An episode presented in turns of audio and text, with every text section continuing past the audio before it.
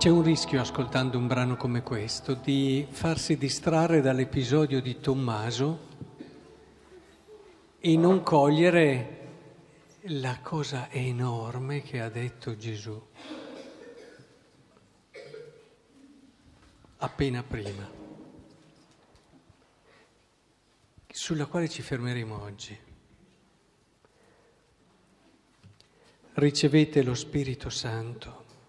A coloro a cui perdonerete i peccati saranno perdonati, a coloro a cui non perdonerete non saranno perdonati. Vi rendete conto? Affida ai suoi apostoli, alla Chiesa, a degli uomini una cosa così? Per capirla però dobbiamo entrare un attimo nel giusto senso del perdono, perché ci sono varie idee sul perdono. Ce ne sono di quelle che tendono a dire il perdono è in fondo hai mancato, hai un debito verso di me, io ho un credito, chiamiamolo così, condono. Facciamo come se non fosse successo. E questo però, capite com'è statico e quanti, a quanti rischi si espone questa visione. Intanto si ha una visione di mancanza, di peccato, come una trasgressione alla norma, e anche questo ti dà un senso di astratto, poco attento all'esistente, cioè a ciò che vivi nella storia, alla situazione particolare e concreta di quella persona lì, e, e rischi proprio anche di porti poi tu eh, su di un piano di colui che è il benefattore e che ti può concedere il perdono, e con anche tanti altri rischi che alla fine poi tu perdoni, poi fai la tua vita, non ti pesa più di tanto questa cosa, anche se il momento del perdono è difficile, certo, è difficile perché ti ha ferito, però se tu arrivi a dare un perdono così, in fondo questo, oltre a non essere un perdono evangelico, non è un perdono che costruisca futuro, ma su questo arriviamo. Quindi una visione statica, molto moralistica, possiamo dire, una visione che alla fine si ferma lì, a parte che non è possibile, diciamocelo chiaramente. E sarebbe anche sbagliato dire quello che è stato non c'è più, facciamo che non ci sia più. Questo è sbagliato. Non possiamo cancellare niente di ciò che è stato e non è neanche giusto cancellarlo. Com'è invece, a mio avviso, l'idea di perdono che ci presenta il Vangelo? Un po' diversa. Oggi nella giornata della Divina Misericordia credo sia doveroso anche cercare di cogliere. Gesù, proviamo ad andarlo a spulciare un po' nel Matteo, ad esempio quando c'è la vocazione di Matteo, che chiama Matteo il pubblicano e tutti si scandalizzano. Attenzione, Gesù cosa fa? Gesù non dice, io sono venuto per perdonare i peccatori. Ci avete badato? Matteo dice, io sono venuto per chiamare i peccatori, che è molto diverso. Cioè la chiamata ti apre un futuro, ti apre un orizzonte. La chiamata presuppone che uno abbia fatto la fatica di conoscerti e veda in te qualcosa di buono, di conseguenza ti chiama. Pensate alla peccatrice, alla peccatrice che gli dice alzati.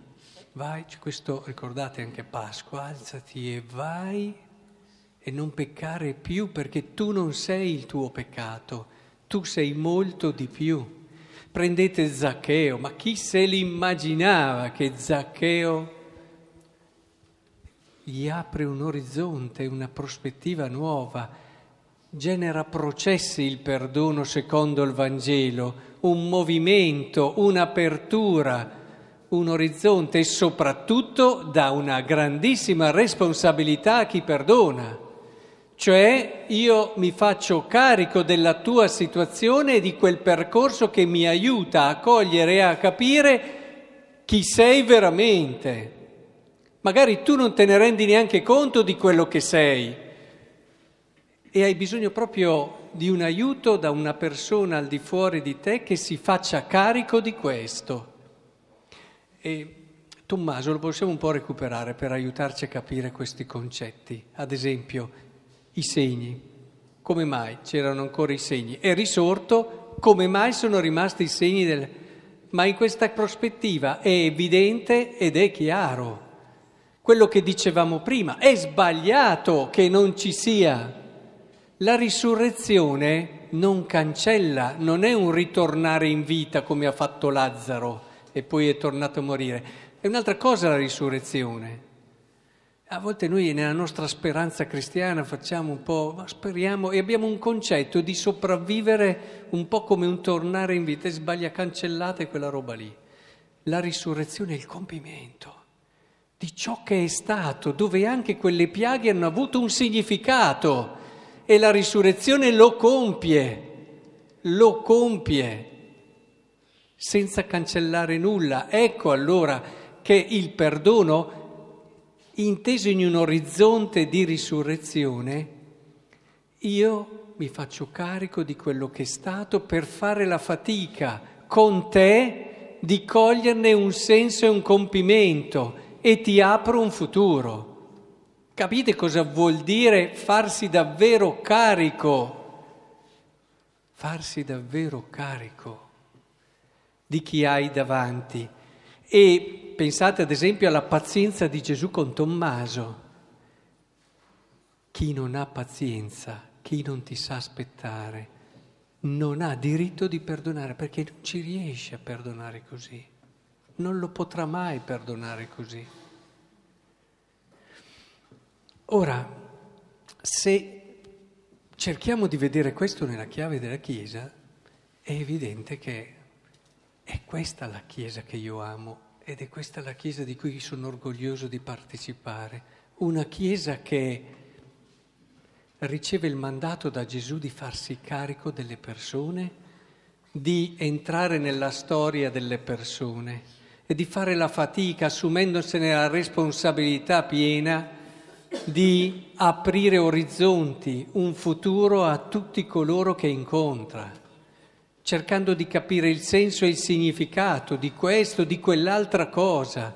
Ti si fa compagna di viaggio e allora insieme ti fa riscoprire quella chiamata che hai nel tuo cuore da sempre, perché anche star troppo attaccati alle norme ti fa perdere tutto quel senso esistenziale profondo che c'è dietro alla vita e al peccato e alla mancanza e alla fragilità, che per tanti di noi è proprio il trampolino da cui tu scopri la tua chiamata fondamentale. Ed è per questo allora che è importante che noi riscopriamo questa dimensione di Chiesa, perché è questa la Chiesa a cui Gesù, se tu non sai chiamare, non hai diritto di perdonare. Questo deve essere evidente. Se non sei una persona che sa dare alle persone che hai davanti, e penso anche alla Chiesa, un orizzonte, allora no, non è per te quel, quel potere, chiamiamolo così. Quel potere che ha appena dato Gesù è enorme. Credo che sia decisivo allora che entriamo in questa prospettiva proprio in questa giornata della Divina Misericordia. E tutto il Vangelo parla di fede, eh? Si parla di fede, di fiducia. È proprio qua. La fede non è solo assenso delle verità. La fede tu te la giochi anche nella fede sull'umano e sull'uomo che hai di fronte. Non potrai mai aver fede in Dio se non hai fede nell'uomo. Ti lodi, fai i tuoi viaggi, credi, magari costruisci anche un sistema perfetto, ma se non passi attraverso la fiducia e la fede nell'uomo, tu non avrai mai un'autentica fede per Dio.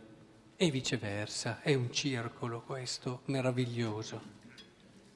Ed è per questo allora che io fra poco dirò mistero della fede, proprio dopo che insieme eravamo lì e abbiamo vissuto il mistero centrale della morte e della risurrezione di Cristo. Io vi dirò mistero della fede, ma non sarà, e non dovete intenderlo, eh, noi ci crediamo, sì, che qui c'è Cristo, che c'è il suo mistero. Mistero della fede sarà soprattutto il mistero di quella fede, di quello lì che è morto in croce e ha avuto fiducia in te uomo, fino alla fine, e ci ha creduto. Ed è per questo che non è sceso dalla croce, perché ci crede in te e crede che tu non sia solo quello che lo mette in croce, ma sei quello che nel suo cuore, nel suo sogno potrà dargli la cosa più grande, che è l'amore, che è l'amore libero, che è una storia d'amore profonda e vera, e lui ci crede e continua a crederci.